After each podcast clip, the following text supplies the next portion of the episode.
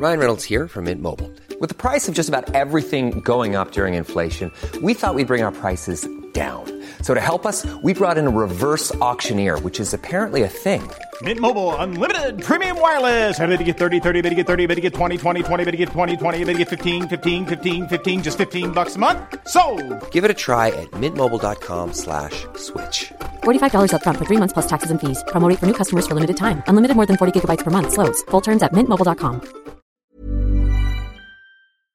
All of television history is contained within the box of delights. It was happening in front of us. Incredible. In our living rooms. It was amazing. Guests pick their favourite television moment. And tell us why they love it. And is this the episode where Daisy's just been for the interview at the Woman's Magazine? Flaps. That's it, Flaps. Yeah. Named one of Radio Time's best podcasts of the year. I don't understand people who don't see the joy in drawing the curtains, mug of hot chocolate, and something nice on TV. Like, what could be nicer than that? Than having a snuggle. Exactly. Nostalgia in bite sized chunks Box of delights. from Great Big Owl.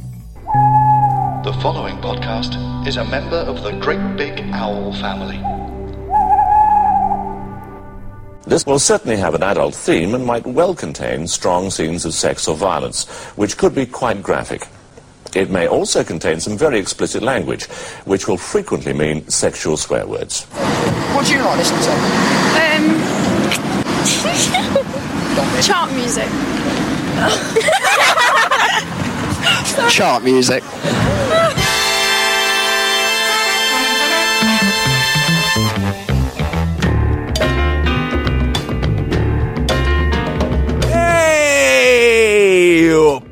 pop craze youngsters, and welcome to the final part of episode 51 of Chart Music, the denouement, if you will. I'm your host, Al them. and before we get stuck into the rest of this episode, I just want to clear a few things up. Number one, yes, I do know that I promised you a Q&A with David ages ago, so I better get my arse in gear on that. Number two, I've had loads of inquiries about Here Comes Quizum, the chart music pub quiz, and I can confirm right now, yes, there will be a second wave of Here Comes Quizum. Anyway, we return you to the episode in progress. There it is, Take Your Mother for a Ride. A fabulous sound there from Lulu. That's going to be a smash hit. At number nine in the charts, we have Moments and Whatnauts. In actual fact, here we have Moments without their Whatnauts, which is a little bit painful. They're going to sing about girls. Yeah, what's happening, man? Nothing to it, brother. What it is? Let's talk about what we know how to talk about best.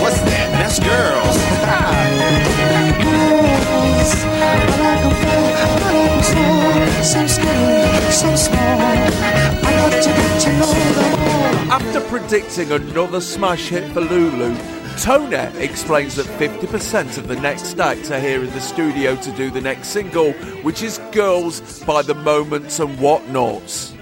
Formed in Washington, D.C. in 1965, The Moments signed up to Sylvia Robinson's Stang label in 1968 and got to number three in the US chart two years later with Love on a Two-Way Street, kicking off a run of Billboard and R&B chart hits in the first half of the 70s, but nary a sniff of the charty arse over here.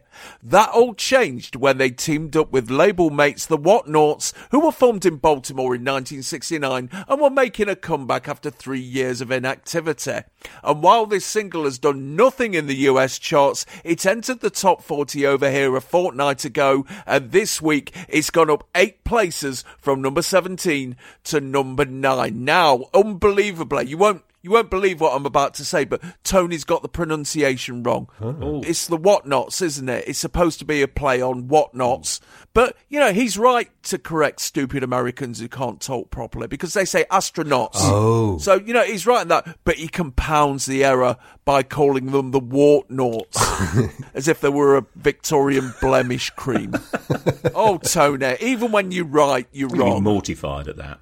I fucking love this song. Hmm. I've got a very strong memory of Easter of 1975. Hmm. My mum and dad had just managed to get hold of a stereogram, which was a big coffin on legs. Oh, yeah, we So of all of a sudden, the family radio had the radio band with Hilversum on it. That became a bit more available, and they didn't go as mental when I took it into my bedroom or hmm. sneaked it out. And I remember sitting on the junior school field, which is somewhere I shouldn't have been, uh, during the Easter holidays, sitting on a grass bank, and this song coming on the radio because I think David Hamilton played it a lot, and just sitting there in a thunderstorm, but so taken by the music and the stylings of the moments and whatnauts Hmm. that um, I, I didn't give a fuck. I just sat there in the rain listening to it, thinking, "Oh, this is great." Yeah, yeah, yeah. Radiograms. I mean, yeah, that's fantastic. Radio, the, the radiogram was my gateway into music because my grandma had one. And you're right, the Mm. colossal things. They were the size of sideboards, and all they contained was a, like a wireless set. You know, one of those enormous great things. Yeah. and a record player, which um, well, Yeah. I was able to kind of stack. You could play eight singles at a time. You know, if you kind of stack them all up. You know, what what would they, what would they think of next? Um, Good lord. But yeah, and that's what actually it was part of what got me into the whole world of music was the radiogram. But they, the- you know, the, the feel and the smell, not just the vinyl, but the rubber of the turntable and everything like that. And it was just a sort of sensory experience, definitely that uh, the Hmm. radiogram offered. That I'm not quite sure that the um, that the iPhone does. No, you can't. You can't just put it in the living room and look at it Yeah. and put plants on it, can you? No, no, iPhones. absolutely, yeah, There's shit yeah. for that. Yeah, yeah, yeah. But this performance, not only have the moments had to turn Hmm. up on their own without their mates, they're up against a particularly strident top of the pops Yeah, orchestra here, yeah. aren't they? Hmm. The thing is, the record of this, which is great, it's almost uniquely unsuited to the Top of the Pops orchestra because, yes, it's got a sort of lovely 70s soul sound to it, but Mm. it's not like a sort of a lush thing that an orchestra can just sort of copy. Right, it's got a weirdly sort of primitive, almost futuristic edge to it because it's not really Yes. a song song, is it? It's almost like a recitation that's got Mm. uh, just sort of weird right turns and that. It sounds like they're waiting for sampling to have been invented. Do you know what I mean? It's got that sort of feel to it, where it's just like chunks of rhythm going backwards and forwards. Um, Top of the Pops Orchestra just don't quite get that, um, so they do it in a sort of forced cabaret style, and because it's not much of a composition, it suffers really badly, and also because it's quite a hard song to sing comfortably. Because I mean, appreciate by seventies rules that there's nothing more seductive than a man singing a whole song falsetto, but Yeah. when you're doing live three part harmony singing and the mix is a sludge and the hack orchestra are playing too fast again. Uh, it Yes. can end up sounding a bit like Uh, looking a- at the watches. Yeah, it's a bit. trying to get this done before the pub shut. Yeah. Yeah, it's a bit of a cat's chorus, isn't it? Yeah. Yeah, there's a very rushed feel, I think, to the whole show. And like you say, yeah, the orchestra playing too fast, songs dropping out after about 90, what seems like about 90 seconds. But um, it's fascinating. It's interesting that there's a Sylvia Robinson connection um, there because Mm. you do feel, you know, the way that, that little sort of chat at the beginning, that it is, it's proto rap in a sense, isn't it? I mean, basically, that's what everything is going to be fairly shortly. And of course, the falsetto will disappear forever, you know, from sort of soul and Yeah. R&B until uh, Pharrell comes along. Obviously, it's lovely. This, um, you know, I remember it at the, at the time. It's um, very open-minded sentiment as well. You know, in terms of their love of females, they're not they're not too fussy.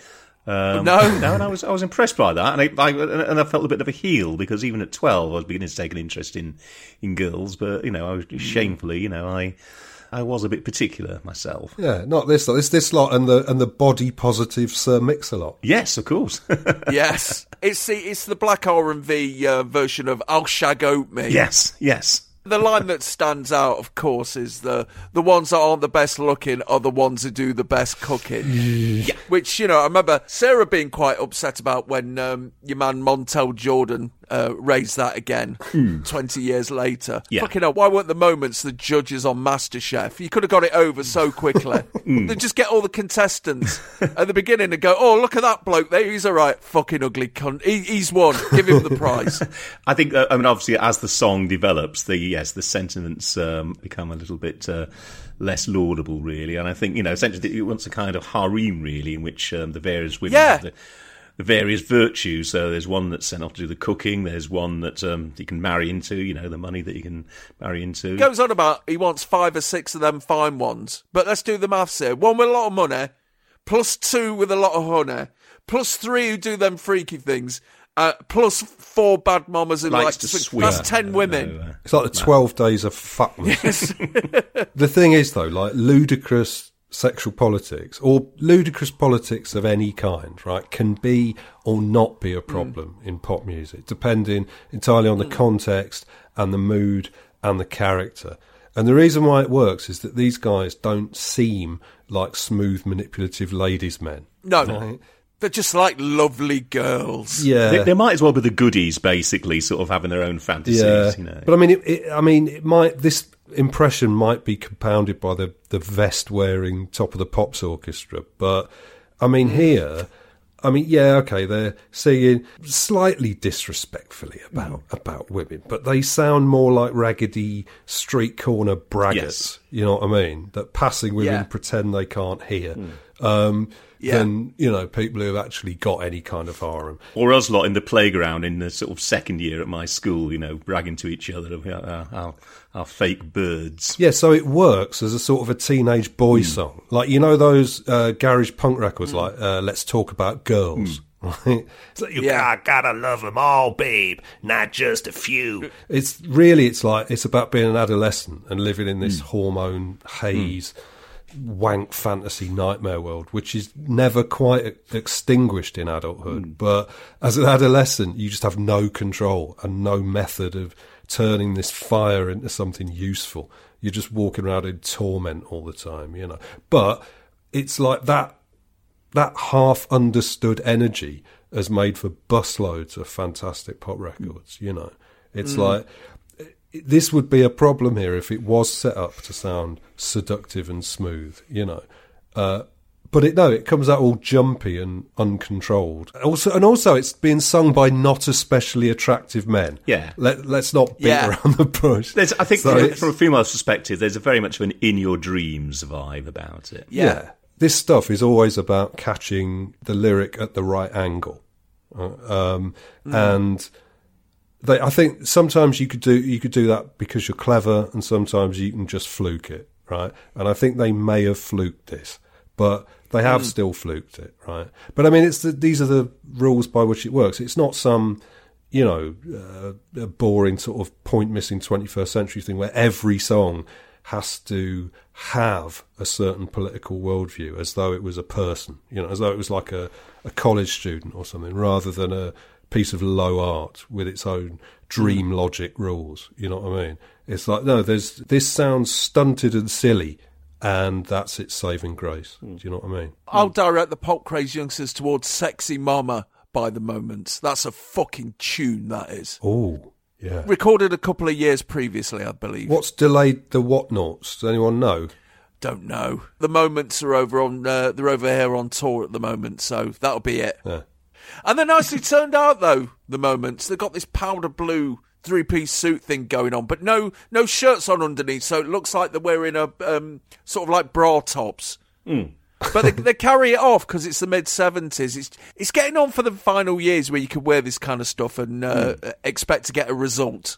Uh, Yeah. On top of the pops, isn't it? But uh, I love it, man. I mean, if, if I ever if I ever got married, I'm really torn between my stag night being everybody has to dress up like the moments doing this, or or everybody has to dress up like gang members of the Warriors, and we recreate the whole film in Nottingham. so the following week, girls jumped six places to number three and stayed there for two weeks. The follow up, Dolly My Love, got to number 10 in August of this year and then have one more proper hit with Jack in the Box, which got to number 7 in February of 1977. They left the Stang label in 1978 to sign with Polydor, but as the label owned the rights to the name The Moments, they had to call themselves Ray, Goodman and Brown and are still going to this day if you discount a death or two. It's a bit of a Triggers Broom situation. the Yeah, I like Moments the of four today. tops. Yeah, yeah.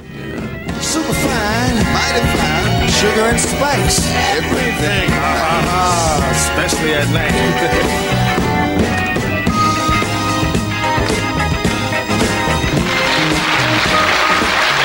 that's lovely. Moments and the number nine sound, and that's called Girls. You know the version of The Ugly Duckling by Danny Kaye. We have a brand new version of the same song by a very, very funny comedian called Mike Reid. In fact, is a very funny version of The Ugly Duckling. Listen now.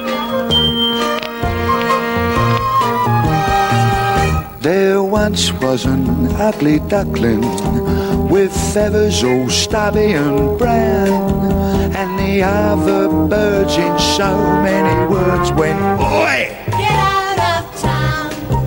Oi, mush! Get out. Yeah, you. Get out. Move your Irish. Get out of town. Hey, that's lovely, says Tony, before telling us about a song and how funny the comedian who's covered it is and how funny the version he's done of it is. It's The Ugly Duckling by Mike Reid. Born in Hackney in 1940, Michael Reid began his career as a stand up comedian who fell into acting as a stuntman in the 1960 film Spartacus, and then as an extra in Department S and Doctor Who, and then a stunt driver in Casino Royale, The Dirty Dozen, and Chitty Chitty Bang Bang. He was also a bit player in various episodes of The Saint and Roger Moore's underwater stunt double until he was fired for continually taking the piss out of Moore's thinning hair. Oh, get down to Pountney's, Roger. After an appearance in the film version of Steptoe and Son as the comedian before the stripper comes on, he became a key component of the Comedians, the massively successful ITV stand-up show. This led to a record deal with Pye Records in 1973 and the LP Terrific. Mike Reid sings Cockney songs, but it and the single from it, Life Without You, failed to chart. This is his third single and the follow up to Freezing Cold in 89 Tuzo, a cover of Prisencolinensinainciusol, the 1972 single by Italian singer songwriter Adriano Celentano with gibberish faux American lyrics, which also failed to chart. This time, however, he's gone for a cover of a song from the 1952 film Hans Christian Andersen, originally performed by Danny Kaye, which he had worked into his stand up act and was his favourite song.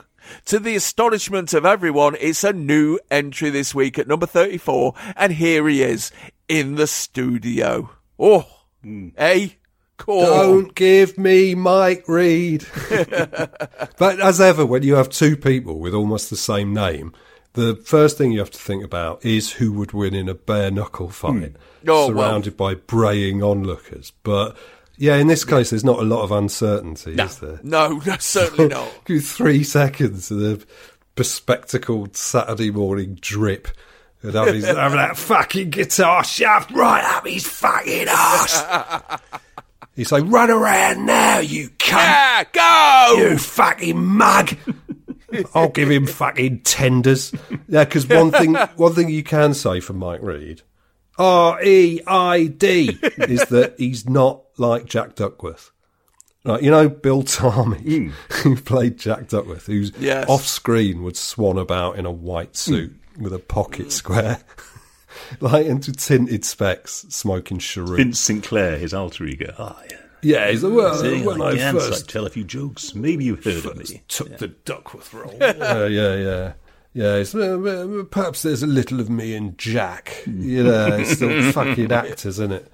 It's like class mm. traitors and mm. bellends. At least Mike Reid is the real thing. He's as Yes. repulsive and seethingly aggressive and overbearing as he appears on screen. He's the absolute template for Cockney Wanker in Viz, isn't he? I Oh, if God, in this, yeah. you can just absolutely see it. But um, but at the time, I probably would have felt different. I mean, it's funny now to hear like the word mush. When did you last hear a good mush these days? Yeah. I, mean, I get it occasionally in repeats of Steptoe and Son and things like that. Mush. Get out Mm. of town. It, I can only think about this that, like, obviously it's a kind of compendium of, like, um, you know, um, sort of rhyming slang, you know, cop the boat race and all that kind of thing, and, and like, you know, the Yes. cargo or whatever. I can only imagine, really, that in that part of the appeal of someone like Mike Reid is that like Cockneys and people from London were as gratified to see themselves represented on TV as black people were um, in Love Thy Neighbour. I mean, we are one year removed from Yus, my yes, dear. yes. That's yeah, come. which was derived from Romany Jones, wasn't it? Do you remember the vehicle That's of James right, yes. Beck, who looked very ill in it, and about six months into it, he died. Um, which Yes. I always thought was actually to do with was was to do with the travelling community that it was actually you know to do that Roma, but it's not at all. It's just people very very sort of down on their luck living in static caravans. Um, but um, yeah, yeah, and he was in that. But um, I have a confession to. Well, it's not really. No, it's not a confession. Is it a confession? Um, but Well, we'll be the judge yeah, of that, well, David. there was time. You know, there was we're all three of us. Was there's so there's basically there's me and my two younger brothers who didn't always take me entirely seriously as an older brother. Um, took the piss a bit now and again. And I do recall that we were off somewhere in my dad's Renault, and um, there were all three of us in the back. And of course, this came on the radio, and I'd probably only heard it a couple of times, and um, I started crying. in the midsection, you know, when he kind of Oh. goes into exile, uh, it always kind of put a lump to my throat. Now, I've look, I, I don't cry in public, and it's unfortunately I'm just one of the old school that kind of I'm not like John Peel or whatever. Um, you know, I, I kind of have a code about things like that, and this was the most terrible thing. Cry, cry, I really had to kind of stop, but you know, it's a bit enclosed in the back of a Renault, and of course. They noticed, you know, because I'm desperately trying. It's like trying to hold piss in or something. Can't- It's a confession, Yeah. David. and I, I was. I was, I was crying, you know, and I could see a little tear rolling down the side of my face. My brother Tony, and the youngest one, said, "Ah, you, you're fucking crying." We didn't say fucking because my dad was in the car. You're crying, aren't you? Ah, you soft get. I've seen this one. He's, he's crying. He's oh, back, oh, the ugly duckling. I'm so sad. I can't swing. Sitting at the far end, you know, so I can't swing for him. You know, ah, bad skit, bad skit. That was if that was your worst thing. Ah, bad skit on you. Hey, bad skit. I don't know if anybody remembers bad skit, but that was, um, you know, it's a bit like Chiz. It's a, very much a Leeds thing. Skit, bad skit. It's like you know that you, you know, you, you you've been thoroughly humiliated, basically. Right. Yeah. So this, I mean, I didn't, you know, I managed not to cry this time when I listened back to it, you know, but um, No. yeah. So I mean, Because you knew what was coming. Yeah, I suppose there is that. I mean, you know, I mean, it- were, were you delighted by the end of the song when it turns out all right? well, of course, yeah, yeah, but and then know- laughed at your brothers. Well, no, I mean, no, I mean, it, it was, there was no getting round it. It was, it was No. a thorough humiliation. It had to happen in front of my two younger brothers, the, the worst possible people in, in front of whom this could happen. Were you touched by the moral of this song that breeding is all that matters and nothing you can say or do or think will ever increase or decrease your worth? I did. I didn't look into it that deeply. No, I didn't. I no. It was. I was just sad for the for the duckling, basically. Forced It's true though, isn't it? Well, yeah. You're you either a, you're either a swan, Yeah. in which case it'll all come good, mm. or else you're a fatting duckling. Yeah. and you should know your place and take your lumps I agree. right in the beak. now it's weird being given the ugly duckling as a hero Hmm. because it's like kids having Kim Kardashian as a role model. Right? Hmm. People complain about the so-called hollowness of her fame. You know, that's you know who cares about that? That's not the problem. The problem is that it's not really aspirational because how can you aspire to being an heiress? You either are one or you're not, right? Hmm. And I don't want to sound like you know some hippie educationalist, but you don't learn good lessons there, right? Like, what do you learn from just looking up to people who are lucky, right? The rich man in his garden, the poor man at his gate. God made them high and lowly, each to his own estate. Is everything that I object to, which is why I hate this song so much. No, I, I, I agree that. Um, He's having a go at Hans Christian Andersen now. Yeah, fuck off. yeah, I, I agree that basically a value, an insidious value system remains intact at the end of this song, doesn't it? Oh yeah, but I'll take it from Danny Kaye before I'll take it from Mike Reid. Do you know what I mean? Mm. We we got to talk about this Cockney wanker thing because there are dislikable regional stereotypes from every corner of Britain, but the Cockney wanker is the capital of dislikable regional stereotypes, right? or at least the administrative centre, just assuming control of every situation despite a lack of relevant expertise or understanding, right? The key trait of almost every dislikable regional stereotype is uh, a blend of swaggering, overbearing self assurance and a sort of deep, dangerous defensiveness. And you get that with uh, like cocky, chimp walking Manx and whining, finger pointing Scousers and drunkenly unpredictable Glaswegians and, uh, you know, hectoring, close-minded Yorkshiremen and uh, what else? Sinister Wicker Man building West Country people, you know, because it's, it's patriotism in microcosm. That's what's great about living in Nottingham. You can't pin anything on us. No, no fucking knows about Yeah. We're that obscure. Yeah, no one cares. Yeah, yeah, yeah. but no, too. but it's it's a choice, though, isn't it? Yeah. it's a choice. It's a hard adherence to the worst of local norms Mm. and a, a sort of boorish civic pride. Like even like even like the dumb docile Brummie, Mm. right? you think, well, that doesn't really apply. No, it's there's a variant of West Midlands stereotype that has a sour, empty smugness Mm. to it, right?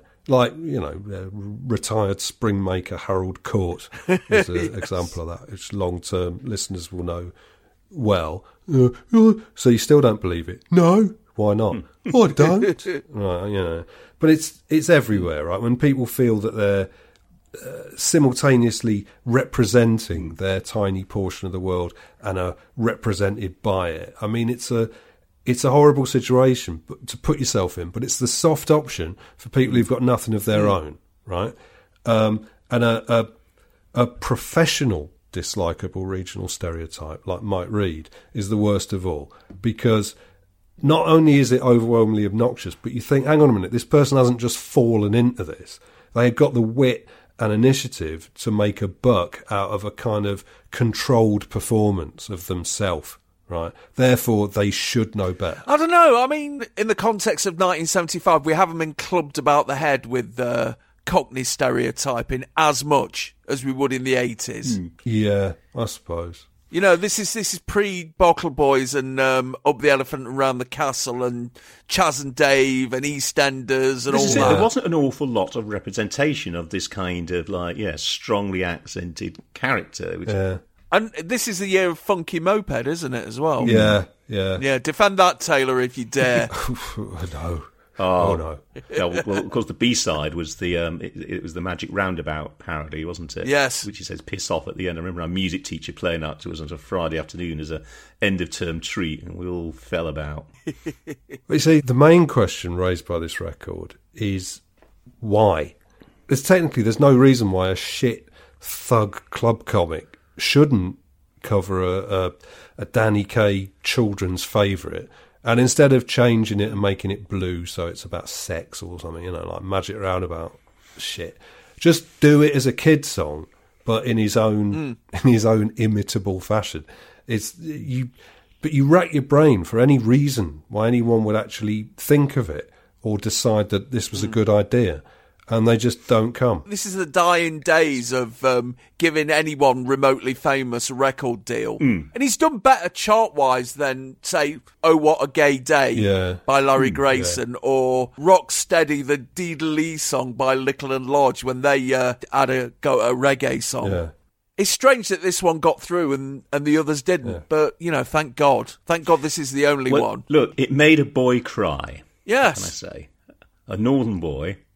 That's a hard thing to do. So obviously had something Hmm. Yeah. about it. I saw Mike Reid in uh, Torquay in 1994, and I have to say that he was probably the best stand-up I've ever seen. You know, I haven't seen many, not really that interested in Hmm. stand-up comedy, but he, he had the audience in the palm of his hand. There were other comedians. There was a guy called Charlie Smithers, who my grandma had a record on occasion, who would bung on the old radiogram. And I think he was, yeah, he was kind of London based, but all of his material was about sort of gays and Pakistanis and stuff like that, uh, just lengthy routines. I'm not sure, I, I don't know to, to what extent Mike Reid ever did that kind of stuff. He, he was blue, Hmm. but he wasn't racist. Yes.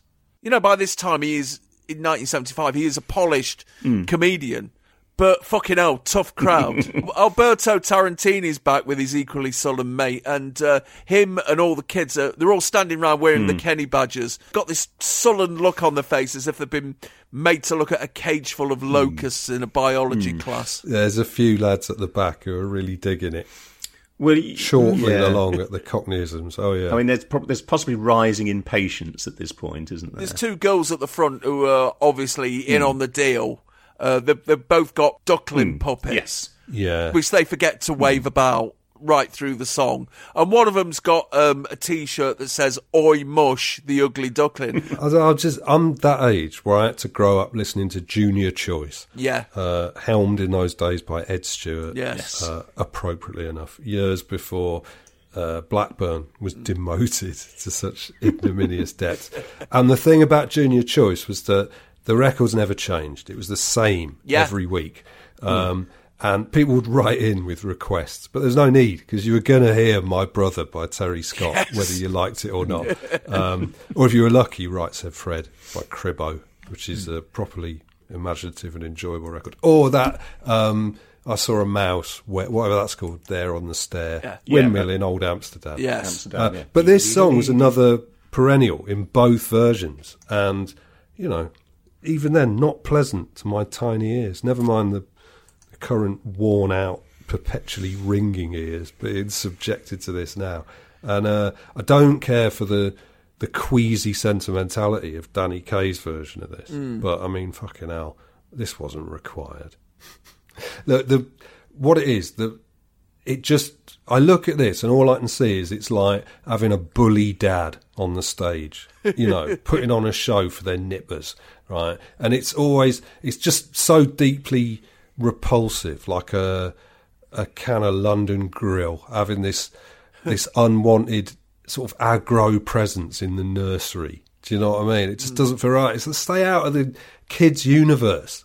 Just be what you are. Do your aggressive, thin-lipped smile. Uh, work blue. Um, wear a tweed trilby and a ski jacket. Um, or was that Pete Beale? Wear a wear a tweed flat cap and a ski jacket. And keep the British end up where it belongs, right? Somewhere dark and unhygienic. Don't go on top of the pops dressed like an Austin Allegro driver in a public information film, Yes. imagining that you have charm and trying to be a children's entertainer. It's the way he, he lapses into that tender crooning voice a couple of times I to suppose show his at, at, le- at least he didn't have the domestic life of Arthur Mullard. Yes. This is true, but he does have that stupid fucking daddy dog thing. You know, it's it's like it's like one of those blokes where everyone has to indulge his little turn, or else fear is wrath. You know, Wallop. It's like you better laugh at his jokes just in case because he wanted to be a star and making himself the centre of attention now. It's uh, you know, if you puncture that, he might just take out the grim reality on you. you know. There's always that air about it. Do I make myself clear, sunshine? I'd be compelled to punch you on your beak. Yeah, have a chuckle as he shows off his tender side, or else, you know. You listen to me, my son. Why? You're not going to say anything good. You know. It's like these blokes who have to be the Kim Jong Un of their own family. You know what I mean? Or their horrible It's pub. projection, though, isn't it? It's not like he's Bob Hoskins in The Long Good Friday. I mean, Yeah, it's it's- just minnows fronting, in it? Desperate. But at least he loved his dear old mum. All what this really needs is for him to turn into Bill Tarmey at the end with a, a glide and a whistle and a snowy white suit. Now there's a class act, right? That would that would be an inspirational story. So the following week, the Ugly Duckling jumped 12 places to number 22, and three weeks later, it got to number 10, its highest position. Fuck it, this is a top 10 song, everyone. He went mm. back to the Danish well with a cover of the King's New Clothes for the follow up, but it failed to chart. What a shame, man. He could have turned up with just a fucking dicky bow on on top of the pops. Could have predated that by 20 years. And he went on to present Run Around later that year. Sorry, Run Around later that year and appear as Arthur Mullard's brother in the ITV sitcom Yus My Dear. He had one last throw of the dice in 1999 when he recorded a cover of The More I See You with Barbara Windsor, but it stalled at number 46 in April of that year, and he died at the age of 67 in Marbella in 2007, and this single was played at his funeral. Say an ugly duckling, not I. I think I'll go down the road and give some of these dinners a bit of GBH in the parson's nose. There's one over there. Oi, Cocky! Who's a pretty boy now then? Look at that dolly swan. I think I'll go and blow down her ear once or twice round the lake. Large portion out in the bum. One or two balls. Welcome to All Rather Mysterious, the podcast that aims to unlock the mysteries of the past with the key of fact. My name is John Rain. My name is Eleanor Morton. My name is David Reed. Please join us as we present to you mysteries that have baffled the world. You had any noises?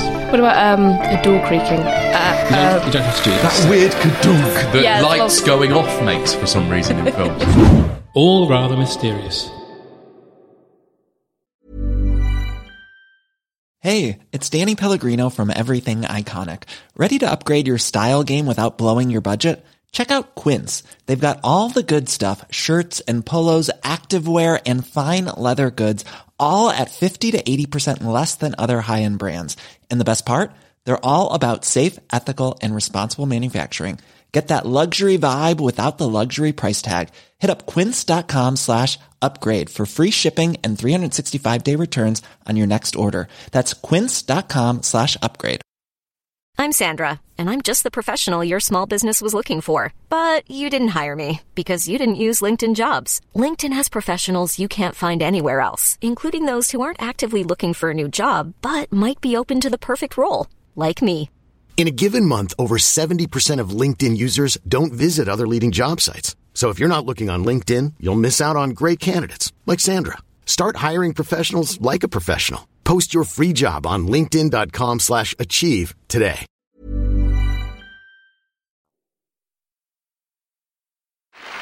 There it is. Mike Reid, that's a classic, isn't it? Does it beautifully. Well, that's a number called The Ugly Duckling. Right now, we go to the number one sound on Top of the Pops. What do you know? One of the most popular groups in the country right now. Girls, they are there at last.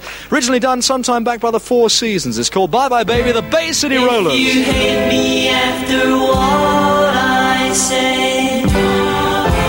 Can't put it off any longer.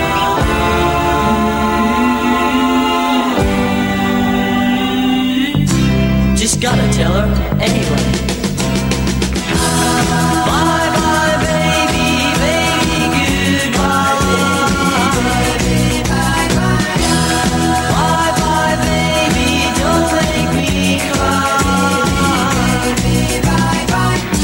You're the one girl I want to marry. Big tits and an airy fanny. Sorry, I can't not sing that. So, so it's, it's ingrained in me. Oh, oh, by the way, the next line which we sang was, Gee, I wish you would pee all over me.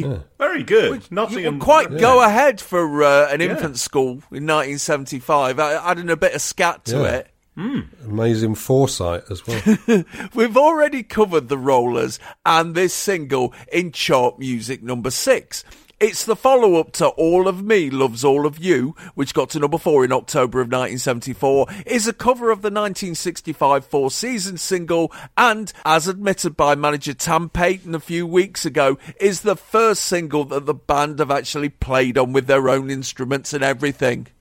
It entered the chart at number 8 two weeks ago, moved up to number 2 last week, and this week it's knocked If by Telly Savalas off the toppermost of the poppermost for their first number 1.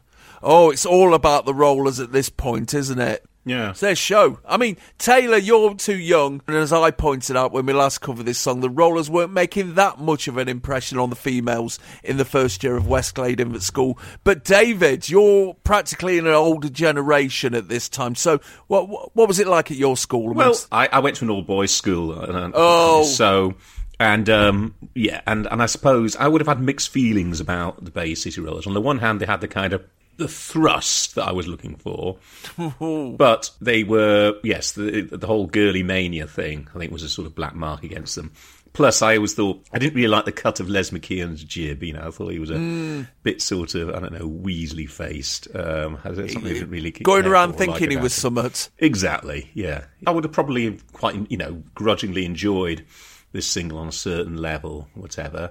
I mean, Rollermania, yes, it was. It, there's this kind of continuum of like mania ever since the, well, since the Osmonds, really. And it's funny because mm. there'd been a kind of ten year delay, really. I mean, the whole Beatlemania thing, you know, of like people throwing, you know, practically throwing themselves off balconies at airports or whatever, probably subsided by you know the, the mid 1960s. There's a kind of a long delay really before the Yeah. whole Osmonds thing, and then immediately Bay City Rollers pick up the slack. It just seems feels like a kind of undifferentiated phenomenon, really. You know, and the there has to be a different object of these kind of maniacal affections. Um, but it's kind of all pretty arbitrary, really. The, the, the, tartan thing is interesting because, Yeah. I mean, they are. I mean, you see them performing here, and the drummers kind of smiling, sort of sweetly to camera. You know, they are like Lisa Simpson's "Non-Threatening Boys" magazine fodder. Um, but at the same time, you know, this is the era of the tartan threat. And I think you know Mm. there is a sort of sense of the sort of prototype punk thing going on in that respect. I mean, even, there's also like the time like the tartan armour that used to come down every year for the home internationals, Yeah. um, you know, to Wembley, and um, I think it was slightly later than this that um, they, you know, when Scotland won one 0 and they all sort of hung off the crossbar and 1977, snapped it. It was seventy seven, wasn't it? Yeah. But it generally in that era there was this sense of you know the the boisterous tart, tartan, the threat, you know, the um, the Mm. um, the Caledonians kind of rushing down from the hills to kind of um, you know give the English a bit of a biffing, and um, Yeah. and I think there was definitely a sort of resonance about about the tartan that despite you know, as I say, their kind of ostensible non-threateningness, you know, there, there, there was something there was something potent about. Um, Well, they were scrappers, Hmm. the rollers. They were picked Mm. off the street. Yeah. Most of them. Bay City Rollers, I didn't know what to make of them at the time. The thing that put me against them was they all looked like William Bell, who lived on the other half of the school and was stereotypical 70s agro merchant? Mm. And we weren't playing football yet at infant school, so our kind of like playtime diversion was to stand at the top of a grass bank behind a massive fence and watch William Bell throw bricks at us over the fence. And we'd taunt him, Hmm. and uh, uh, he never hit anyone, but you know, he was trying to. Yeah. And you know, to me, William Bell could have been a member of the Bay City Rollers. But I think it was extremely important that they had that kind of ingratiating aspect about them. You know, they couldn't do be like old Peter Cook in Bedazzled. You know, you mean nothing to me. You know, they couldn't have No. any order, and it couldn't be any kind of surliness or standoff or even any sort of sense of menace at all. So you know, they they had to be very, very ingratiating and smiley, perhaps precisely to kind of counterbalance all these other things. Yeah. But yeah, it's it's they were offering their young female fans the same release that the those girls' brothers would have got at the football match. Mm, mm, Yes. Yeah. Yeah, Yeah, rather than anything romantic. Yeah. Then again, your older brother wasn't wetting himself at Anfield at Yeah. Kevin Keegan. Mc- Terry McDermott. Yeah. Uh, yeah, I caught the long tail of the Bay City Rollers. They were still on telly a lot uh, when I was a Yes. kid, even though they were no longer what they were, because you know they Yeah. were involved in that Mike Mansfield world where you know you'd still get a bit of a bit of a push even when nobody gave a shit. But I mean, by that time, to you, Taylor, I'm guessing there'd be like a, a humanoid animal quackers. yeah, oh yeah. But so it's only since that I've gone back and you know educated myself about Mm. the rollers, and truly it is the bleakest story ever told. Oh, isn't it? I mean, in most of the sorry stories of rock and pop, you know, people get hurt and left behind, or they die, or go mad. But at least someone somewhere is having a great time Yes. and getting rich and living happily ever after. But not in the rollers story. Everyone involved is in a nightmare. Just mm. continuously, and I mean, even Tam Paton, right, the, the evil puppet master. Yeah. Uh, I don't think he ever got close to true happiness or even basic satisfaction. And what makes the roller story so depressing in a way as well, I mean, depressing as opposed to traumatizing, is there's a relative lack of drama in it too. There's a lot of really awful, sinister shit going on, but there's rarely a flashpoint or a big reveal or like a Savile moment of out and out horror. Mm. Uh, even as a story uh, to hear and tell, there's no release. It's just this drag, this sort of oppressive drag that just seems to all be about sustained control and denial and a sort of vague looming threat and emptiness, you know, and misery and waste. It's got that. This is not a group that anyone looks at and thinks I'd like to be in this band. No. No. I mean, you know, Tam Paton was, in case anyone doesn't know, was a rather unpleasant, predatory man with a taste for younger lads who carefully selected the members of his bands for, shall we say, extra musical reasons. Um, and, you know, however much did or didn't go on between he and they, which is a matter for at least some debate, what's certain is that he absolutely forbade all of them from having any fun whatsoever Mm. or any contact with girls for as long as their as long as their run lasted, right? Which I mean, it must have been a bit harsh for young, mostly hetero lads at, at number Mm. one in the charts. I mean, fucking hell. You're right. The City Rollers is a particularly bleak story. I think that anybody on that particular pop treadmill, whatever, there's some there's immense hardship. You know, I don't think you know it would be probably a, a, a nicer life or an easier life and a less strenuous life to sort of be a, I don't know, a member of Joy Division or something like that than it would to be Yeah. uh, even Brother Beyond or something like that, or, or Spice Girl. I mean, like Sporty Spice, whatever, you know, talking about how the whole time at the kind of zenith of their career just being perpetually hungry because, you know, they're to kind of keep their weight down. And it's just, um, you know, it's just things like that. I mean, I- it's, it's, it, you're right, it's not an enviable existence at all, and this one particularly unenviable. Yeah, I mean, the you know, normally you see people who are a bit damaged from the seventies, and they're all right. They're philosophical, and just their hand shakes a bit as they raise their fag to their mouth. you know. Um, but the key fact here, I think, is that over time there were what about eight or nine people who were in the rollers at some point, Yeah. and I think five or six of them have since attempted suicide, and that's not a coincidence. Yeah. Um, because not only was their rise to fame so bumpy and compromised, their heyday was just a blur of overwork and Yeah. frustration and zero artistic fulfillment. Um, and then their decline was just as painful as if they'd been having a good time, right? As well as predictably horrific uh, financially. Um, and it was drawn out to the point of agony. You know, they really didn't want to let go, and yet they seemed to be falling forever. You know, like the, half of these nuts are still still trying to make comebacks this century. You know what I mean? And it's all rubbish. It was all rubbish. That was the thing. Mm. There's a really upsetting but amusing clip from uh, German TV, of course, from Yes. about 1988, where the 30 something and now rather addled Les McKeown is performing his European hit "She's a Lady" uh, in a in a rainy, half empty funfair in fucking Mannheim or Paderborn or some lifeless ditch in Germany, and he's serenading a hideous animatronic Miss Piggy and headbutting a cardboard cutout of Joan Collins. Um, it's I've never and at the beginning he has to come sprinting up this walkway onto the stage for a dynamic entrance, right? But it's been pissing down all day, and the sky is like the, the dead mouse belly, and he comes running up, and he's obviously you know perhaps had a few or a bit of something, and he slips on the wet ramp and Oh. just falls flat on his face with the cameras rolling and scrambles up just a bit too late to reach the mic in time to start lip syncing. So the oh. song begins without him. And you're looking at it thinking, Christ, somebody had to be there doing that. You know what I mean? And it's like everything about it, it's like an icy wind full of crematorium dust. Just blowing through a hole in the middle of your soul. Jesus Christ. And Hmm. there was about 10 years of that for these poor bastards. I mean, great suffering usually produces great art. well, but yes. what is there in the oeuvre of the Bay City Rollers to, Well, to hold up? hmm. I mean, Simon's made a strong case for Shangalang. Yeah. Shangalang and this, basically. Mm. This is Yeah. the rollers at their This- peak. yeah, this know, is- this is traveling, best. traveling at the speed of darkness. Yeah, I mean, right about this time, they were in their Twirl King period, weren't they? You know, the yo-yo team in The Simpsons, coming up to bedazzle the youth before being slung in the back of a van to go on to the Mm. next thing.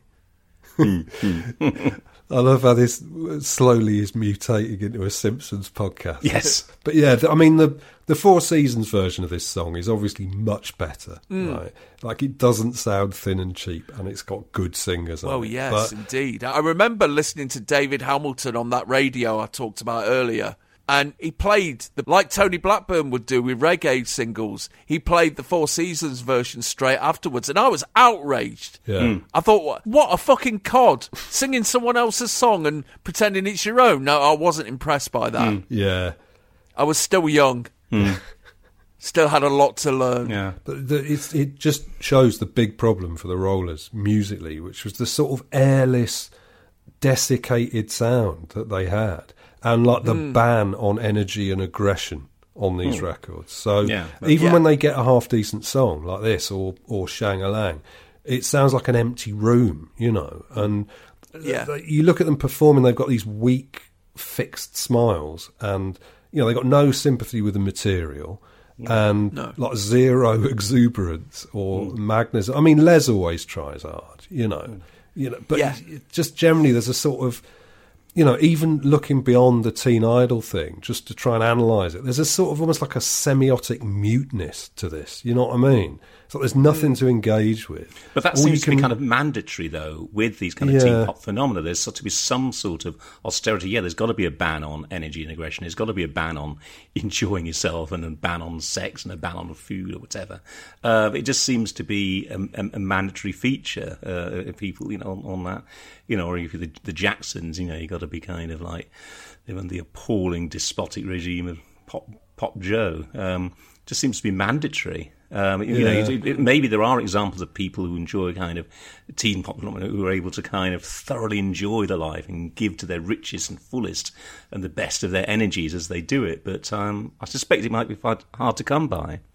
But at least the Jacksons sound like that's what they were doing. Hmm. Do you know what I mean? Like this lot, it's you look at them and it's like they just. Yeah. It's like they mean nothing. It's all they are is icons of their own unhappiness Yeah. and their fans' desperation. I think that's that's a good point. That their actual yes, the desperate listlessness of it is kind of um, it does sort of shine through, doesn't it? I mean, what's strange Yeah. about this though is you looking at the audience, and all the way through, I've been kind of thinking, yeah, people are a little bit under enthusiastic and sort of tetchy, and they're kind of clutching their sort of tartan scarves because there's only one thing they're really here for. Um, and they look as though they're there under sufferance, as quite often Todd Pop's audiences do. And I thought, well, maybe there's going to be a great explosion of energy when, you know, one of Yeah. the biggest bands in the UK finally comes on. And there isn't. And it's clear No. that for whatever reason, I think I don't think that like you know the producers there is just like my god we've got a pretty listless generation here.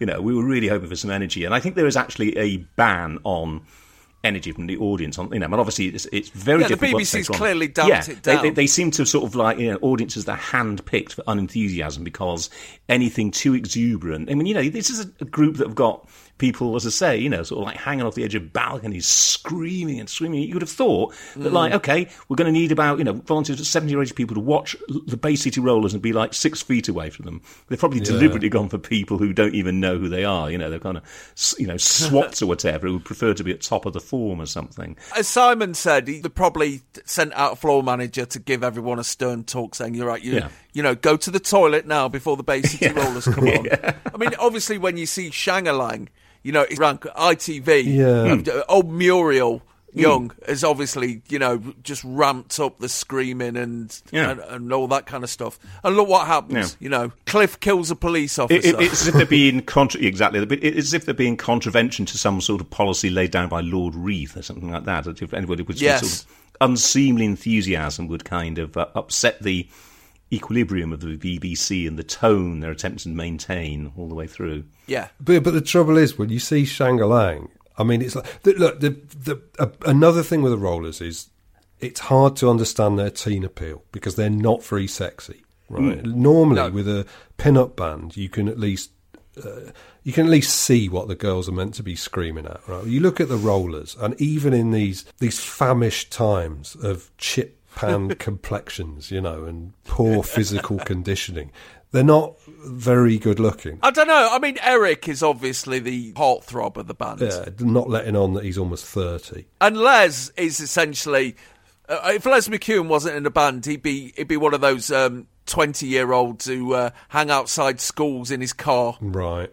Oh, yeah. You know what I mean? Yeah. Not in a never go with strangers way, but in a you know in an LL Cool J way, shall we say? Mm. Yeah, yeah, yeah, yeah. But the, the thing with Shangalang, when you watch it, it's, yes, the fans are going absolutely apeshit. And then the Rollers come out, and, you know, it's not like they were hugely charismatic individuals, you know. No. Like, they can hardly speak. It's fucking embarrassing. It's a really depressing show, Shangalang. Mm. It's, Yeah, it is, isn't It's it? It's got that mid 70s. Woody's impersonation of Frank Spencer is appalling, Oh, isn't it? Christ. It's got that. It's got that mid seventies sort of mugginess and lack of sharpness, and that sort of like it's sort of smeared in lard, like shoddy, sort of low quality feeling.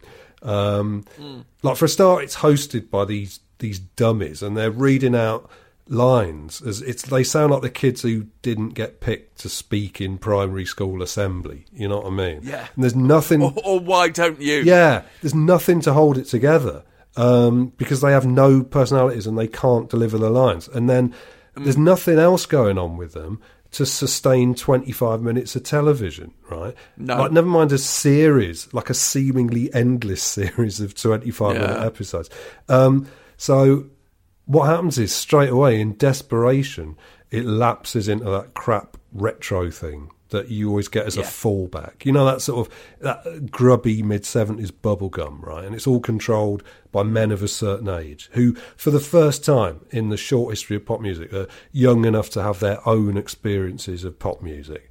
Um, Mm. They think they're still in touch enough to make decisions on behalf of the audience, but in fact, they're also old enough to have a gnawing nostalgia for their own youth. So you end up with this slow motion 50s revival that begins Yes. at the the tatty end of glam rock, right? All the futuristic energy of glam rock burns out, and you're just left with the old riffs, which is all these people understand.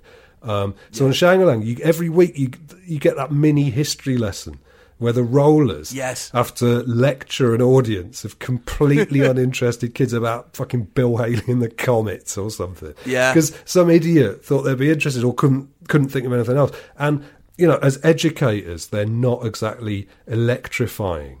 Um, No. and the the And they have to bring out Big Jim Sullivan as well, don't they? so look, here's someone who can actually play an instrument massively proficiently. Yeah. Let's watch him on on an acoustic guitar. Yeah. Well, I mean, if you want to know how boring Shangalang is, you only have to watch the first episode where, like the very first episode, where someone thinks it's acceptable television for the, the beaming doofus drummer, Derek, um, the semi verbal Derek, years before uh, being convicted on child pornography charges, uh, w- of which he still maintains his innocence. Uh, Mm. Which, yeah, if not, at least he can say he's the least creepy looking paedophile in seventies pop. He's not. You wouldn't want that as your as your entry in Who's Who, but it's No. you know, there's some people would look on that with envy. So they, yeah, you get Derek to interview a couple of blokes from Lieutenant Pigeon about an album they've just recorded of the sounds of different kinds of trains pulling into the station and then pulling out again. Right. My first girlfriend's dad had some albums like that.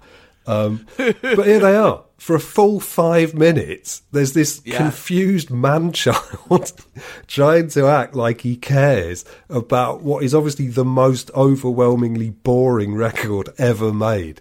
And these Yeah. two sort of beardy ale bores who made it, uh, talking about diesel hydraulics in front of this sort of trapped, stultified audience of hormonal Bay City Rollers fanatics. And that's episode one. You know, Yeah. like, don't come so many times you're too tired to tune in next week, will you? But they may as well have drawn the curtains and given them a slideshow of scenes from the Holy Land. Yes.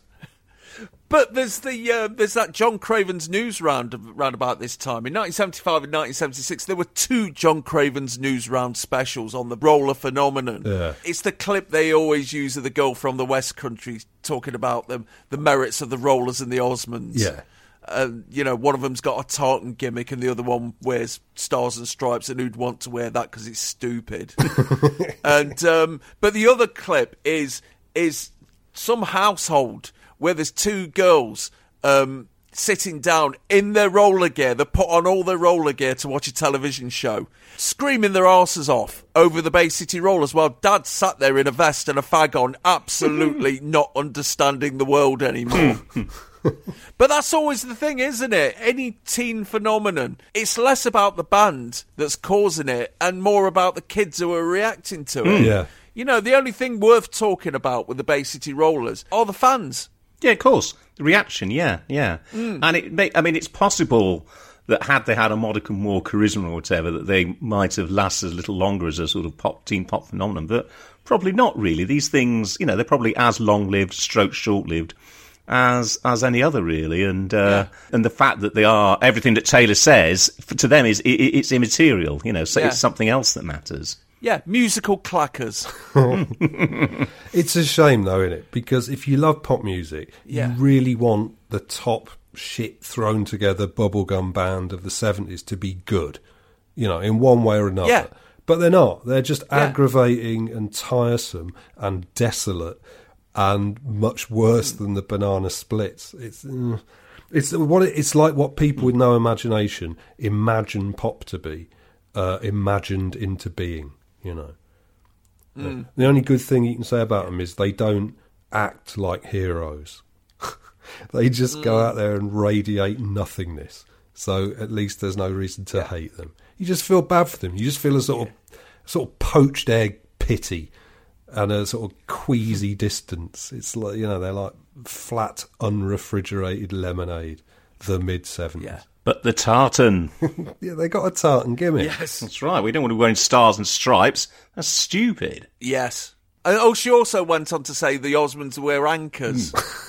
She's quite bemused by that because only posh people wore anchors. I don't know. You- You're absolutely right about it being far more about the fans because the energy and the madness and the noise that is unleashed by these phenomena obviously is far, far more fascinating. There's far more substance, there's far more aggression, there's far more sex, there's far more everything. All the things that are denied in the Bay City Rollers themselves. This tartan thing, when it was announced that it's Royal Stuart tartan, which has six different colours, there was an article in June of 1975 in The Observer about a factory in Oldham, because apparently 90% of all tartan in the UK was produced in Oldham. And there was one factory that was uh, making 6,000 metres of Royal Stuart cloth a week.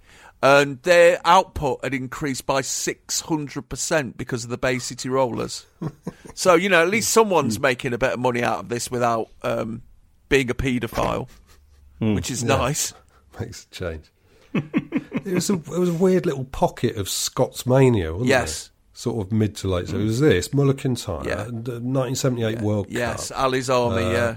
Yeah, Nessie. But of course, you know, this is only the beginning for the Rollers at this point. The, on the cover of Melody Maker this week, announced a UK tour, and that is it's going to be fucking Arms House right across the country this summer. I mean, I remember looking in the paper every morning to see if anyone had died at a Bay City Rollers gig the night before. It was fucking insane. Yeah. It turned out that they actually played a secret gig in Northern Ireland. There was a uh, newspaper article in the Daily Mirror called The Big Bay City Secret. Those new sensations of the pop world, the Bay City Rollers, revealed their big secret last night. They played before a packed house in one of the most dangerous parts of Britain, the Creggan Estate in Londonderry. Their words, not mine. And throughout the hour long performance, the rollers were guarded by professional IRA gunmen. they played the secret gig during a recent tour of Ireland after announcing that they were taking a couple of days' rest. At least 30 provos wearing black berets and dark glasses guarded the group as they played in a church hall. Manager Tam Paton said it was our contribution to help the young people of Ireland to forget the violence and learn what other youngsters all over the world are enjoying. Hmm. It's like fucking hell. Bay City Rollers they have their own S1Ws. Hmm. Absolutely. And they make all that fuss about Mo Mowlam. Yeah. Still, it's the. It's nice for the IRA to welcome some Scottish people to Northern Ireland for a change. So, Bye Bye Baby would stay at number one for six weeks, finally giving way to Oh Boy by Mud in the first week of May. It would sell nearly a million copies, becoming the top selling single of 1975 and keeping There's a Whole Lot of Loving by Guys and Dolls, Fox on the Run by Sweet, and Honey by Bobby Goldsboro off number one. Boo. The follow up, Give a Little Love, got to number one for three weeks, and they closed out 1975 with Money Honey getting to number three in December. They would go on to bring their brand of rock and roll chaos to the streets in April, by which time they contributed to the death of a police officer. Les McKeown had knocked down and killed an old woman in his Ford Mustang, caused loads of fans to run across a racetrack in Mallory Park while Noel Edmonds, John Peel, Annie Nightingale, and Emperor Roscoe were having a race, and Les McKeown hit a trespassing fan in the face with an air rifle. They spent 1976 trying to break America, and both their single releases, Love Me Like I Love You and I Only Want to Be With You, got to number four over here. As diminishing returns set in, the band splintered when Les and Woody started lamping each other on stage in Japan in 1978. Then they fired Tam Paton and struggled on under various isms and schisms until, well, this very day.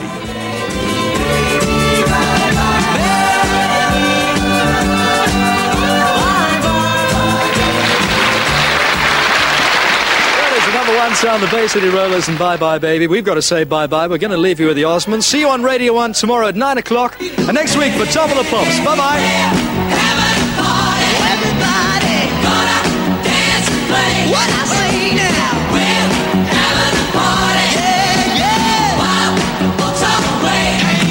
Tony briefly shills his Radio 1 slot tomorrow and hopes we'll be back next week before signing off with Having a Party by the Osmonds. We've already covered Ken, Ken, Ken, Ken and Donna in chart music number three, and this single is the follow up to Love Me for a Reason, which got to number one for three weeks in September of 1974, in between When Will I See You Again by the Three Degrees and Kung Fu Fighting by Carl Douglas, the Ramadan number one of 1974. It's the second single from the LP Love Me for a Reason at a time when the band have come back together after Donny Osmond has been spun off as a solo single and also as one half of Donny and Marie. And family members Marie and little Jimmy have been pushed upon the world.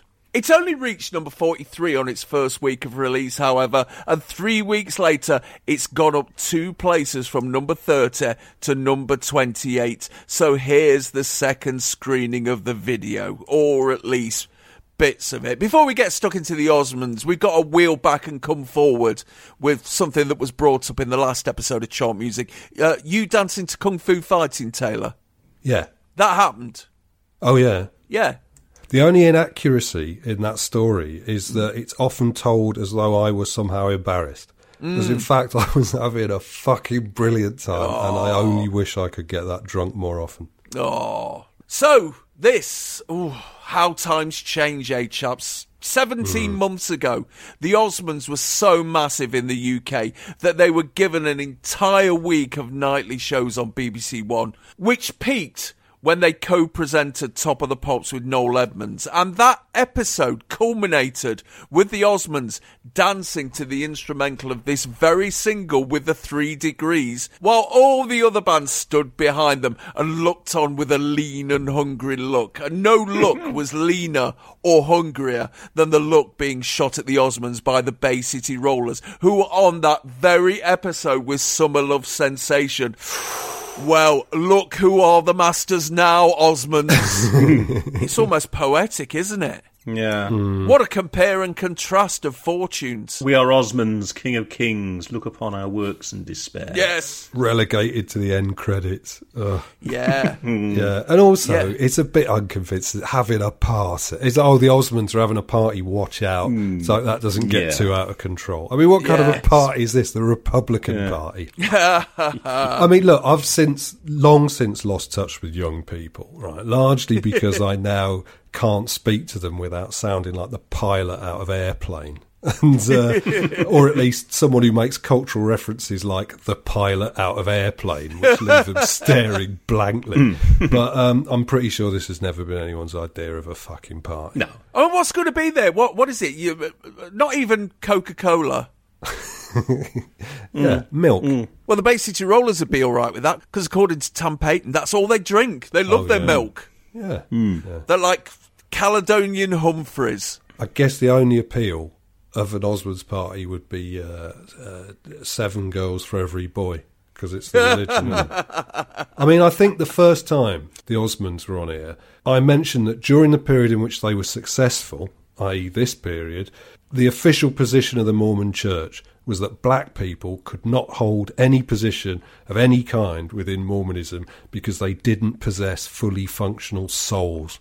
And that does appear. Well, appear. Wigan's Ovations proved them correct on that, haven't they? this does appear to provide some explanation for the music of the Osmonds, Mm. which is like suffocating in mayonnaise. Yeah, it's it's. Um, I think it's it's like a homeopathically dilute version of like Sly Stone in the Dance to the Music era. You know, this whole exaltation, really, that they're trying to get going. Yeah. Really, it's um, it's it, it, it's it's pretty empty stuff, really, from a group whose um, um, you know existence is now entirely unnecessary. Yeah, yeah, and it, I mean, it is. This is supposed to be like a soul stomper, isn't it? Like, Mm, it, yes. it's, it needs to have been recorded in you know Muscle Shoals or somewhere and Mm. delivered with a rich, throaty voice, like a voice which is enough to listen to by itself. Because this is not a whistling tune or a piece of melodic craft. This sort of song is a vehicle for a performance, and nobody hmm. anywhere along the line seems to have understood this. That this sort of hmm. song requires a remarkable delivery to be anything at all. So, in the absence of a charismatic performance, it's just been crammed with overdubs and tooting horns and like these sounds of impersonated enthusiasm in the background, like people going "woo, Mm, hey," like Yeah, yeah. and they've stuck in key changes and compressed Mm. the recording to just everything to make it sound exciting. yeah, yeah, yeah, and it, it doesn't. It just all that happens is it sounds overlit and it's glaring and it's too close to you. You know, it's like Hmm. Yeah. what it sounds like is a thirty-second intro tune to a Saturday morning cartoon series or something, Mm. right? That isn't even meant to function as music, just a sort of uh, a fanfare, you know, or a quick blast of a whistle to get Yeah, everyone's yeah. attention. It's like that, but stretched out to a full three minutes, and it, it hurts a Mm. bit, doesn't it? It is. It's, it's desperation. It's whistles and deedy boppers and clown buckets of tinsel and stuff like that. And it seems to, it seems to be a theme, theme throughout this show. You know, like, people, you know, this desperation, this sort of everything but the kitchen sink attempt to kind of galvanise these kind of rather unimpressed inert youth who, um, you know, and, you know, and is that to do with the innate inertia of the youth in 1975, the pop kids, or is it just the crappy bill of fare that they're being presented with? Yeah. It's not been a good start for 1975 for the Osmonds over here. Uh, they had comeback gigs lined up at Earl's Court in January, but they were postponed. and yeah. at the time this episode was broadcast, uh, they can't pencil in replacement dates until the government announced the date of the Common Market referendum, as they've already bags in the venue first for vote counting purposes. So, you know, Europe's holding back the Osmonds. but it's a very strange follow up to it. This is, I mean, this is the third single that's a follow up to a number one. Hmm. And it's a strange choice because the song's obviously been about for 18 months because they were dancing to the instrumental to it on top of the pops.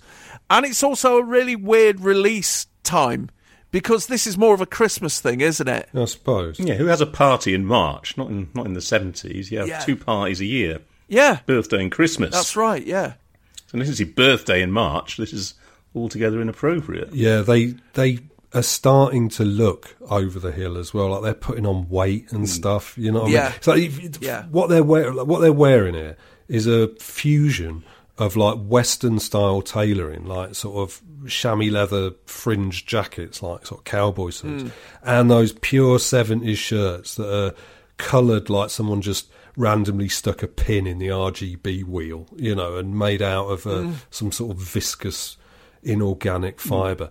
Um, it looks really weird, and it's not that flattering to a bunch of lads as as lumbering and and frankly pudgy at this point as the Osmonds, because tight suede bell buttons with a with a lace up fly were not really designed for blokes with thighs shaped like country hams, you know, like a real sort of like chub eating Utah lumps. I mean, I, you know, not to be unkind, but a couple of these lads got No. got the kind of legs where if they sat down naked and looked down into their own laps, it would look like two Mister Greedies facing each other, arguing over a, a, a dropped sausage. Um, it's quite appropriate that they hail from Ogden, Utah.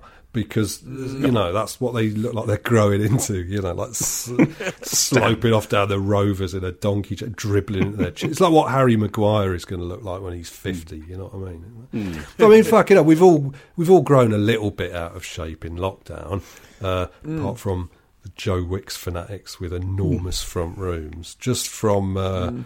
you know low step count and surging cortisol. But what's the Osmonds' excuse? You know what I mean? Yeah. So do Mormons not recognise the sins of gluttony and sloth? Except, having said that, I mean, there is at least a sort of rather desperately empty attempt at energy. I mean, you can contrast the sort of listlessness of the Bay Rollers, you know, that you talked about, but of course they don't really have to do anything because they're being adored for some other reason altogether Yeah. than their own intrinsic qualities.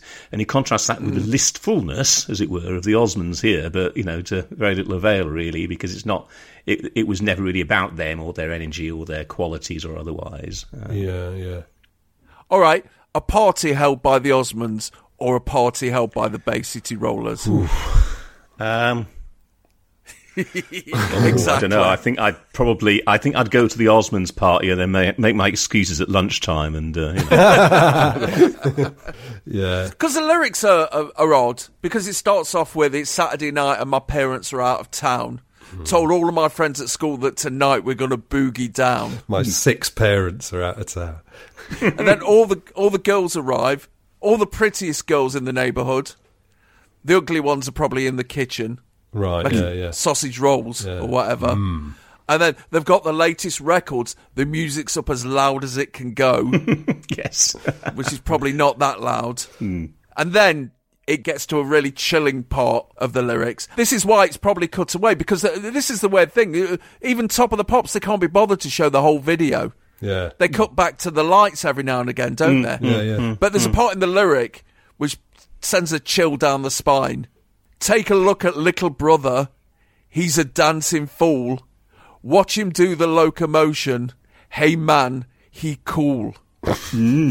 This is Jimmy Osmond we're talking about. Ah, and then at the end, it gets really weird because it says, Oh, here come Ma pulling up in the drive. Everybody make a run for it because there ain't enough places to hide. Hmm. Why's Mum come back on her own? What's gone off? Mm. It's also poignant a bit about the latest records that they've got. I wonder if the Bay City Rollers are among them. Yes. Yeah, and watch out because it's Mam number four. She's the angriest. Yes. they really do look like a group who've shot their last bolt here, don't they? Yeah, It's so they awful. really do. Is that the the last halfway interesting thing they ever did was that LP, uh, the Plan, which is Mm. a, a grotesque prog bubblegum album. Uh, which is all Yeah. the purpose of it was all to try and flog their stupid religion to hormonal adolescence, right? Through this Yeah. really stodgy and doughy, over ambitious music. And it's got a sort of vanity publishing feel to it. Do you know what I mean? It's like when you listen to it, it's got like a complete absence of control or cohesion or uh, outside discipline. And it's even got that crappy homemade looking cover. Like those albums that religious nuts make on their own money, Yeah. you know. But they were superstars at the time, so they were just allowed to get on with it. Mm. That was two years prior to this, which could be why this has got that sort of half-hearted, uh, sort of spunked out feel to it. You know, it's like they've they've delivered their masterwork and done their holy duty, which nobody really gave a shit about because it it was terrible. So what's Mm. left but the the dull clutter of meaningless worldly concerns like having a party. And so they can barely lift their feet off the ground. You know what I mean? They're just Yeah. sat at home cramming white bread into their mouths and Mm. trying to pretend that the religion to which they've devoted their lives isn't actually a ludicrous con job, which it so obviously is. Mm. So what's left? They're just waiting for the sweet summons from the heavenly horn section, so they don't have to do any more of this shit. I suppose the one thing about the Osmonds, a strange thing, I suppose, if you stretch the kind of, you know, the full set of siblings, is, is Marie Osmond. I mean, not just the kind of weird, strange dynamic between the two siblings when she duets with Donny Osmond, all of those romantic songs, which is sort of. Mm.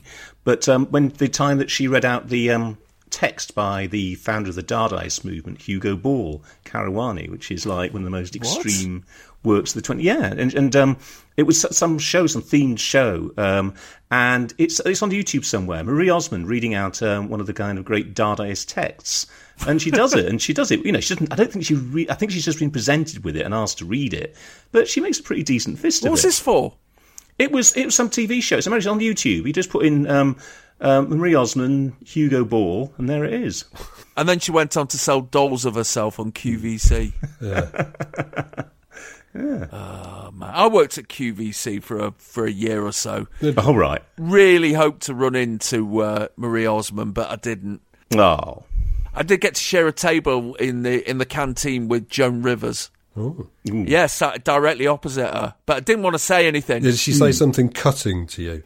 No, no, she didn't. No, she looked fucked off.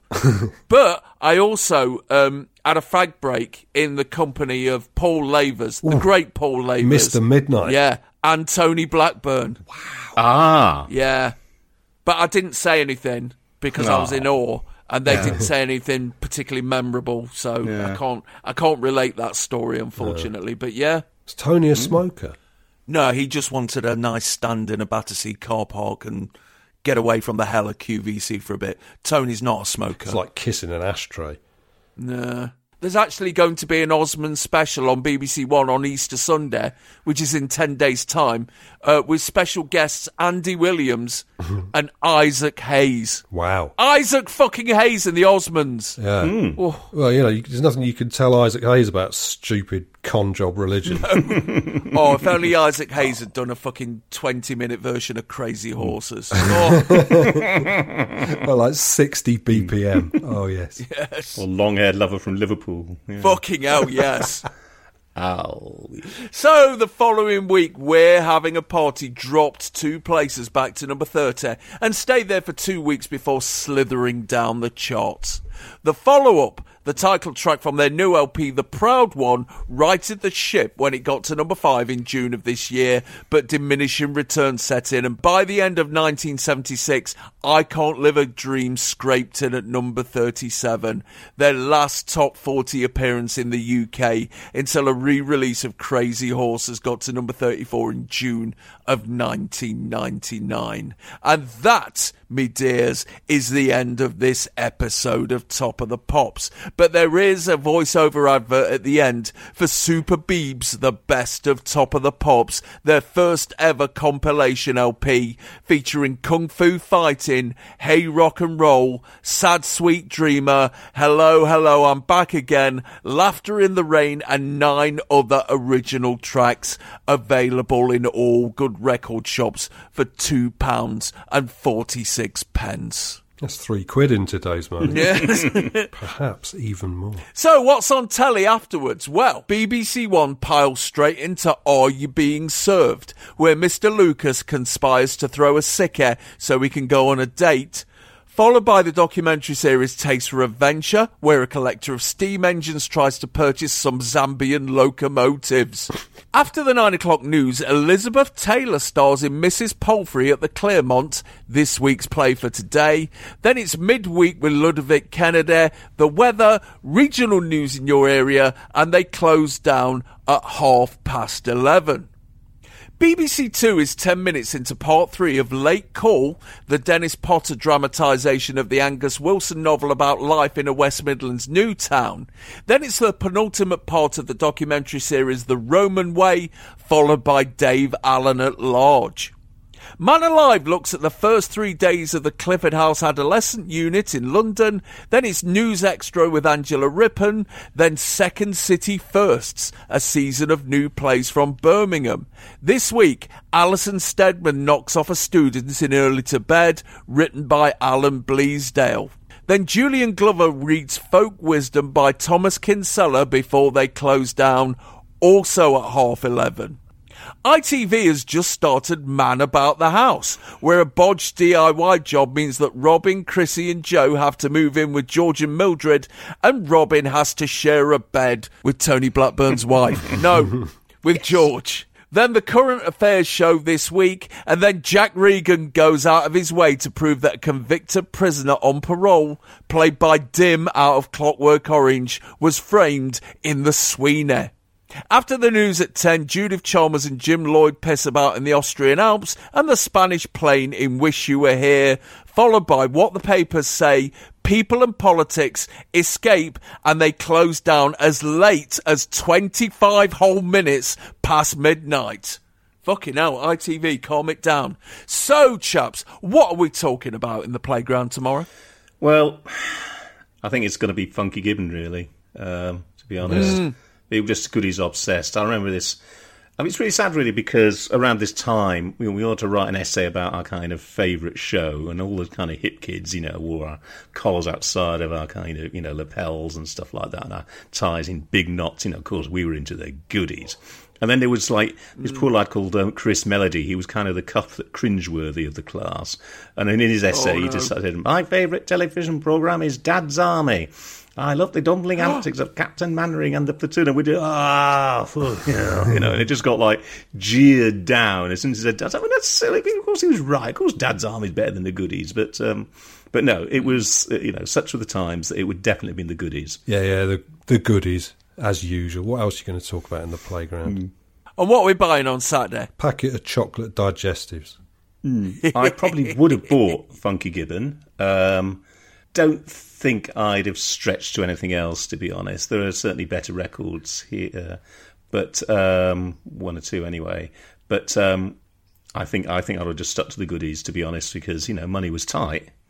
Yeah, at the time, the goodies for sure. But I mean, obviously now it would be the same as all the top of the popses from this particular Mm. area, which is just all the souls. Exactly, yeah, yeah. Yes, including Wigan's Ovation, eh?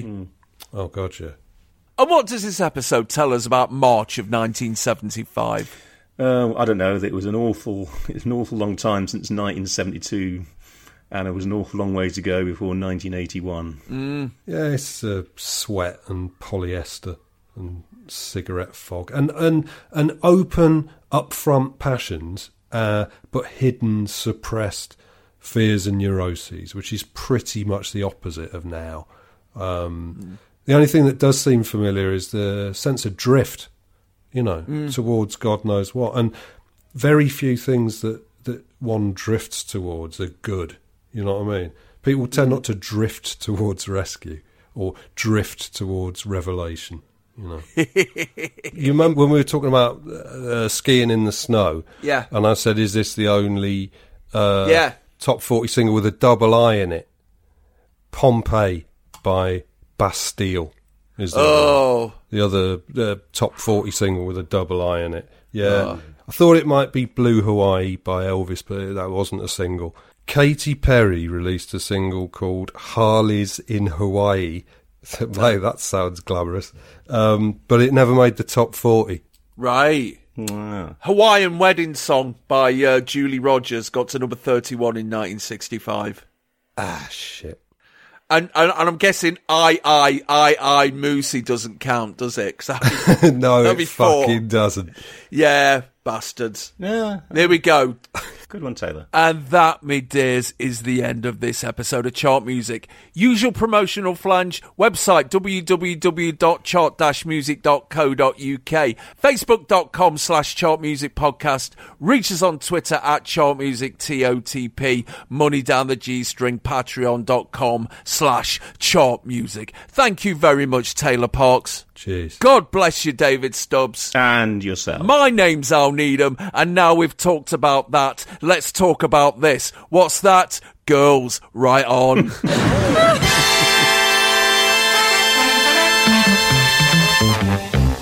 Chart music.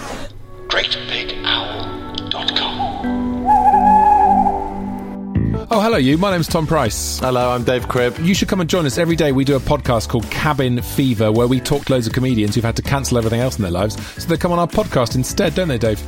Yeah, it's an isolation podcast. Uh, it's Dave, were you of the yawning at the start of that sentence then? Was it just a little yawn? Yeah, it's basically the Great Big Owl Isolation podcast. We'll have people on from all our podcasts, from your Rule of Threes, your Brian and Rogers, your musicals, your Bitchins. If you like any of our podcasts, if you like any of those people, chances are they'll be logging onto the Zoom call and just chatting because, let's face it, they got nothing else to do. Also, there'll be a quiz on the bill. All right, see you soon. Lots of love.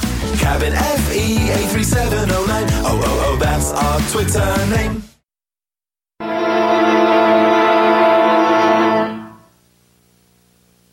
When you know you're going to be on stage, you want to make sure that you look your best and that you're properly dressed for the part. Appearance was especially important to a gentleman named Hugo Ball.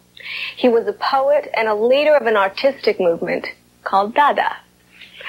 A hat like this was part of his costume, which looked like this. The number 13 on the cardboard tube that covered his face had nothing or everything to do with his performance. Dada artists didn't claim to make sense, but they did want to make unconventional artistic statements. Most of them as a form of social protest. In this case, the statement included waving a small flag while reciting a nonsensical poem. The poem was written and first performed by Hugo Ball in Zurich in 1916. And it remains to this day a classic example of what Mr. Ball called sound poetry. Here's what it sounds like. A totally imaginary language invented by Mr. Ball. Kawani jolifanto blumba o fali hambla. Grossiga me pafla habla horami gaga gorman. High gloglo aikora sula huju. Holaka holala. An logobang, blagobang, blagobang baso futaka. U, u, u. Shampa uwala wasa. Olobo. Hechtada gorem esej zumbada. Wulubu susubadu. Uluwa susubadu tama. Baumf. Kasagama. Baumf. It didn't make any sense, but it wasn't supposed to make any sense. But nevertheless, Mr. Ball's performance got a rousing ovation and turned out not to be a passing fancy, but a new art form. Sound poetry. Hi, I'm Daniel, founder of Pretty Litter. Did you know cats tend to hide symptoms of sickness and pain? I learned this the hard way after losing my cat, Gingy. So I created Pretty Litter, a health monitoring litter that helps detect early signs of illness by changing colors, saving you money and potentially your cat's life. Pretty Litter is veterinarian developed, and it's the easiest way to keep tabs on your fur baby's health right at home. Go to prettylitter.com and use code ACAST for 20% off your first order and a free cat toy. Terms and conditions apply. See site for details.